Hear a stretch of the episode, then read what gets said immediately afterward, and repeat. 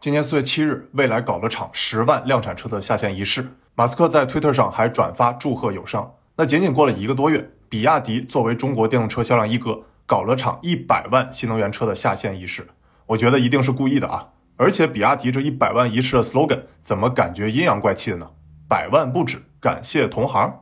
那你觉得比亚迪这是在感谢哪位同行呢？一特斯拉，二蔚来，三五菱宏光，四爱玛电动车。后来有位比亚迪小姐姐纠正了我啊。小丹尼这字儿念行，不是念行。好啊，不好意思啊，是我大意了。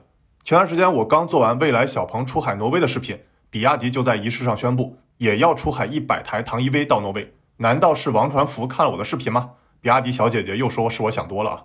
甚至比亚迪还找来了澳门赌王的儿子和和和啥军站台。好家伙，这是比亚迪暗示要赌一把的意思吗？那今天我就来谈谈。比亚迪的三大变化能扛住特斯拉、未来、理想、小鹏的猛攻吗？我是小尼唐书记。先说第一点，品牌改变。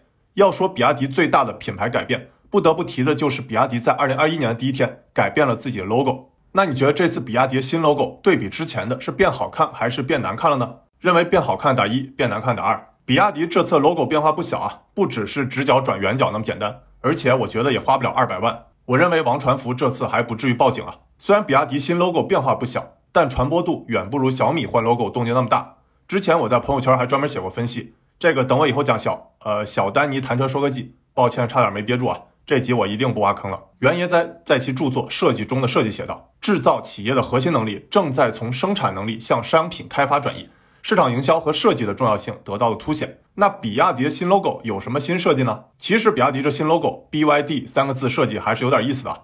根据他们的官方描述，有两个设计理念。第一个设计理念呢，指的是新 logo 从左到右加速向前的动感设计，体现了比亚迪一直在前却一心向前的品牌精神。我翻译一下啊，说白了就是三个字母的笔画重心都在右边，有点向右箭头的意思。你品到比亚迪一直在前却一心向前那味儿了吗？品到打一，没品到打二。要说比亚迪 logo 第二个设计理念，就是 BYD 三个字母都是开口的，难道寓意是比亚迪要做敞篷车？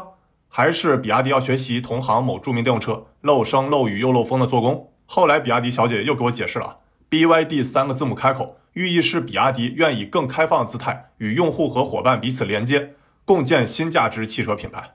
好吧，又是我大意了。不过说实话，这回我是真没品到开放那味儿。看来我还是站在第一层啊。最近我刚看了电动艾玛讲 logo 设计的视频，其实我认为很多品牌的名称和 logo 都被过度解读了，或者说是为了有寓意而硬加上的寓意。就拿比亚迪来说，大家知道 BYD 全称是 Build Your Dream，见你梦的意思，或者有的摇滚乐迷念 Beyond，还有东北朋友念 B B，我就不说了啊。但其实这都是后来为了有寓意而后加上的，就连王传福自己都说。所以大家就别再过度解读小丹尼拼音所写西的呢的寓意了啊，并不是咸蛋尼小肚腩修电脑的意思。其实近几年比亚迪做品牌改变的背后逻辑，就是要做消费升级，说白了就是要卖更贵的车啊。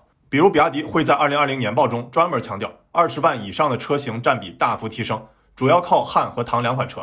说实话，现在还有不少人认为二十多万买个比亚迪不够牌面。不过，这也是近几年很多国货要冲高端市场的挑战和机遇。我之前讲过的小米、华为、安踏、李宁、泡泡玛特等等都是如此。既然那么多国货品牌要冲高端，那我就总结了小丹尼品牌升级三联三联合作：大师合作、出圈合作和硬核合作。先说第一层合作，大师合作。说白了就是请世界级顶级设计师的合作。其实不只是小米请了原研哉，比亚迪前两年也请过老外设计三兄弟，包括了前奥迪设计师沃夫甘伊格尔为比亚迪打造了 Dragon Face 设计语言，还有前大众奔驰设计师 Michel Panetti 来设计内饰，还有法拉第兰博基尼设计师欢马卷马 Lopez 来设计比亚迪的外饰。得了，我不读人名了啊。虽然比亚迪去年七月出的汉卖的不错。二零二零年底两个月销量破万，但在比亚迪汉上仍然有很多让人难以理解的鬼畜设计，比如这个启动按钮和空调出风口，密集恐惧症患者看了直呼内行，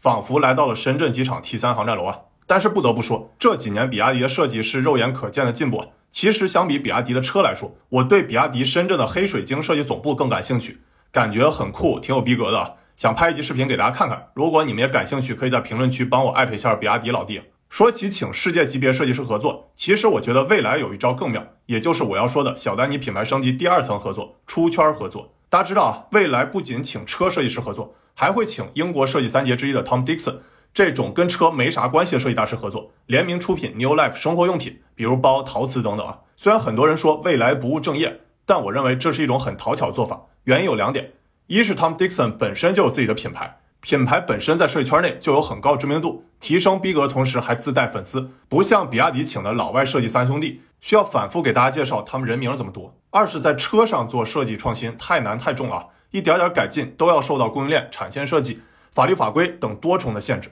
但是在生活用品方面做设计创新就轻很多。那这里我简单介绍一下英国设计鬼才 Tom Dixon。其实他原来是弹贝斯啊，在二零零二年创立了同名的设计品牌。Tom Dixon 爱用黄铜、大理石材料等多元的材质，作品还被伦敦和纽约现代艺术博物馆有视收藏。说完未来和 Tom Dixon 出圈合作，那我再做个比亚迪的小猜测：如果之后你看到比亚迪和著名的游戏登场外设雷蛇的合作，你也不用太惊讶啊，因为比亚迪曾投资雷蛇。我觉得也是比亚迪出圈合作布局。其实这两年能看到比亚迪在尝试紧跟造车新势力的玩法，比如重新整合自己的比亚迪 App，今年四月初才刚刚上线。但坦白说呢，我认为比亚迪在互联网玩法、车主社群建设、新媒体营销上还是落后于新势力的啊。这也正好我吐槽一下比亚迪官网，那么大个的投资者交流互动区域，点进去竟然还是错误的四零四页面，而且还是没有美化四零四，类似 bug 太多了啊。我觉得是比亚迪的高管还不知道，估计王传福知道肯定气得够呛啊！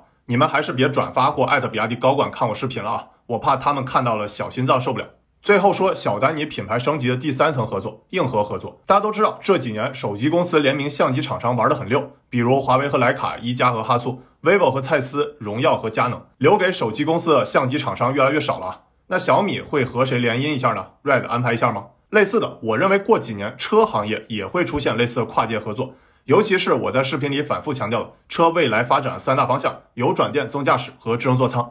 那与之相关的产业链合作特别值得关注啊，比如我之后要讲的从比亚迪分拆上市的比亚迪半导体，还有比亚迪和高瓴资本投资的地平线公司。车下一阶段竞争将会是硬核的科技对抗，不只是换壳那么简单。其实，二零二零年比亚迪和丰田成立过合资公司。也和滴滴联合打造定制网约车第一，之前还和奔驰成立合资公司做过腾势，但是都搞得不温不火。那这一点呢，我觉得要学习吉利收购沃尔沃，打造领克、极星和极氪。这个等我以后讲啊，差点又没忍住啊，我还是讲好比亚迪吧。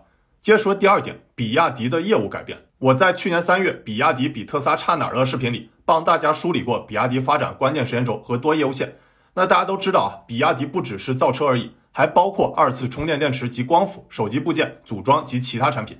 那如果你仔细看比亚迪二零二零年报的收入结构，会发现两大趋势：一是车相关的收入占比越来越高，二零一九年占比百分之四十九，到了二零二零年占比为百分之五十三。那占比减少的是手机部件组装及其他产品啊。当然，你还可以用 data 来用柱状图或线状图，把比亚迪各项收入堆叠或拆分来看啊，把时间拉长。甚至只看你关注了比亚迪车和手机的相关业务，帮你更方便的了解比亚迪各业务的常年趋势。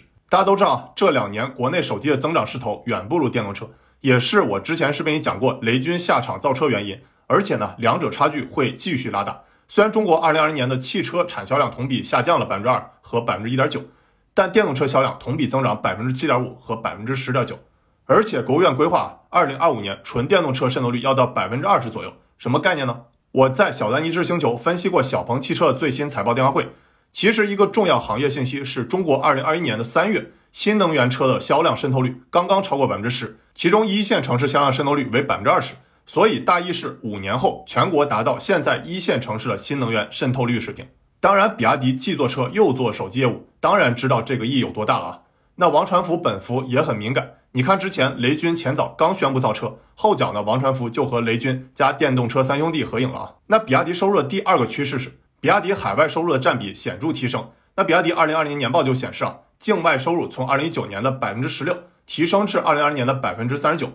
那说起比亚迪的境外业务，除了我在视频开头提到的二零二一年要将电动乘用车出海挪威，其实之前比亚迪就往欧洲出海过电动大巴，市场份额超过百分之二十。那比亚迪呢，还在巴西的萨尔瓦多和圣保罗进行了云轨项目，可以说比亚迪是老出海人了啊。只不过出海乘用车的经验不多，也是下一步比亚迪的推进重点。当然，你还可以用 data 常年跟踪比亚迪的地区收入细分。你可以看到有趣的是啊，比亚迪在二零一九年及以前还会把地区收入细分划分为中国、美国和亚太除中国的收入。后来呢，在二零二零年干脆把美国和亚太除中国的收入合并在一起公布了，不再单独公布美国的收入，统称为境外收入。其实，上市公司突然不再公布某一项细分数据，往往意味着这项数据增长不咋地，干脆就不公布那么细了，像极了小时候考砸了你，怕挨揍不敢跟你妈细说各科考了多少分。那比如呢，苹果在二零一四年 Q 四突然就不公布 Apple 销量了，就是那几年 Apple 销量下滑明显，逐渐被 iPhone 销量替代。也像特斯拉从二零一九年二季度开始不再公布 Model S 和 Model X 的细分数据了，在二零二零年二季度不再公布 Model 三和 Model Y 的细分数据了。所以我猜想，虽然比亚迪去年的海外收入增长不错，但是在美国市场的表现增长不咋地，很可能是因为疫情和美国制裁原因啊。所以比亚迪干脆就不再公布美国地区的收入细分了啊。最后说第三点，技术改变。一提起比亚迪的技术，你第一个想到的是什么呢？一刀片电池，二云轨，三 DMI 超级混动平台，四口罩。那一聊起电动车技术啊，尤其是刀片电池，那不得不提的就是电动车的安全问题。去年有比亚迪和宁德时代搞了场穿刺实验的隔空对战。那今年呢，又有特斯拉刹车失灵事件，而且特斯拉这事儿前脚刚一出，比亚迪后脚就出了个比亚迪真安全的视频，我感觉一定是故意的，尤其是这一段，比亚迪工程师说，虽然假人很贵，那我看就有不少弹幕说特斯拉用的都是真人测试。那既然安全问题争议很大，那我们就先放放。今天我给大家重点介绍一个不被大众熟知的公司——比亚迪半导体。为什么我要重点聊比亚迪半导体呢？前段时间我在小丹尼之星球里就写过啊。今年电动车之争的最大风险就是缺芯片。何小鹏和李斌都在财报电话会上强调过，尤其是二季度啊，危机更大，预计明年才能有所缓解。那比亚迪半导体其实就是和车规级的芯片有关。那简单介绍一下，比亚迪半导体是从比亚迪集团内部孵化的，去年分拆重组，而且用了四十二天就引入了红杉、中金、国投等十九亿元的战略投资。那今年呢，打算在深交所创业板上市。之前我说比亚迪半导体和车规级的芯片有关，那如果用专业术语来说，就是车规级 IGBT。那什么是 IGBT 呢？全称是绝缘栅双极型晶体管，你可以简单理解为 IGBT 芯片与动力电池的电芯，并称为电动车的双芯，是影响电动车性能的核心器件。而且呢，从成本来看，IGBT 占整机总成本的百分之五以上，是除电池之外成本第二高的元器件啊。目前在中国市场，车规级的 IGBT 行业集中度极高，可以说是德国的英飞凌和中国比亚迪双寡头格局。那比亚迪在二零零五年就组建了 IGBT 研发团队，是目前中国第一家实现车规级 IGBT 大规模量产，也是唯一一家拥有 IGBT 全产业链的车企啊。那啥叫 IGBT 全产业链车企呢？包括了五个步骤：一、材料研发；二、芯片设计；三、晶圆制造；四、模块设计与制造；五、整车应用。那之前我看到一份德勤报告啊，在二零零年，电子产品在汽车总成本中的占比仅为百分之十八，到了二零一零年上升到百分之二十七，二零二零年为百分之四十，那到二零三零年将达到百分之四十五。说白了就是一辆车越智能，对于芯片的需求也就越来越高。那车载芯片单车价将从二零二零年的一百美元翻十倍，提升到二零二五年的一千加美元。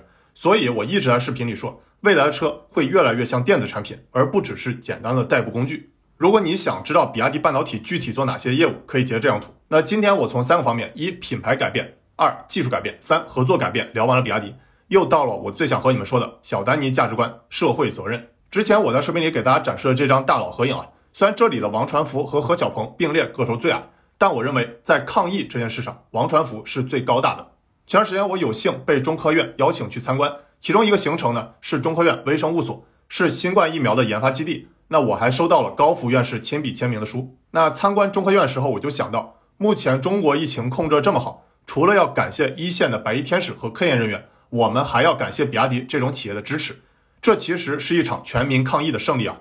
那比亚迪为了抗疫做了些什么呢？二零二零年初，新冠疫情爆发，中国防疫任务艰巨。尤其是对口罩的需求极为迫切，那比亚迪作为中国制造业的代表之一，可以说是动用了一切力量支持生产口罩，调集了三千名工程师和十万名产线工人，实现了三天出图纸、七天造口罩机、十天出产品的壮举啊！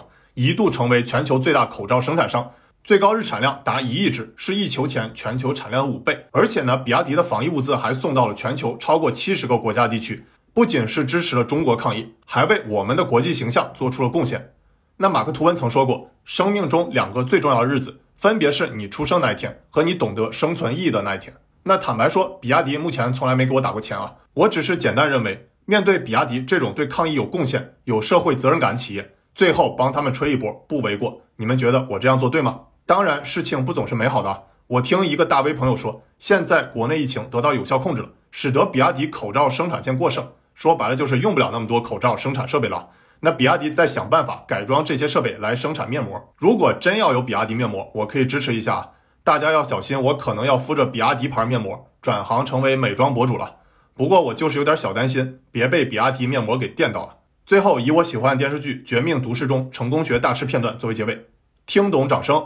这集我没挖坑吧？马上去搬砖填下一坑。那你们猜猜我会填哪个坑呢？请大家点赞关注支持一下。我是小尼谈说记，Tax Never Die，回见。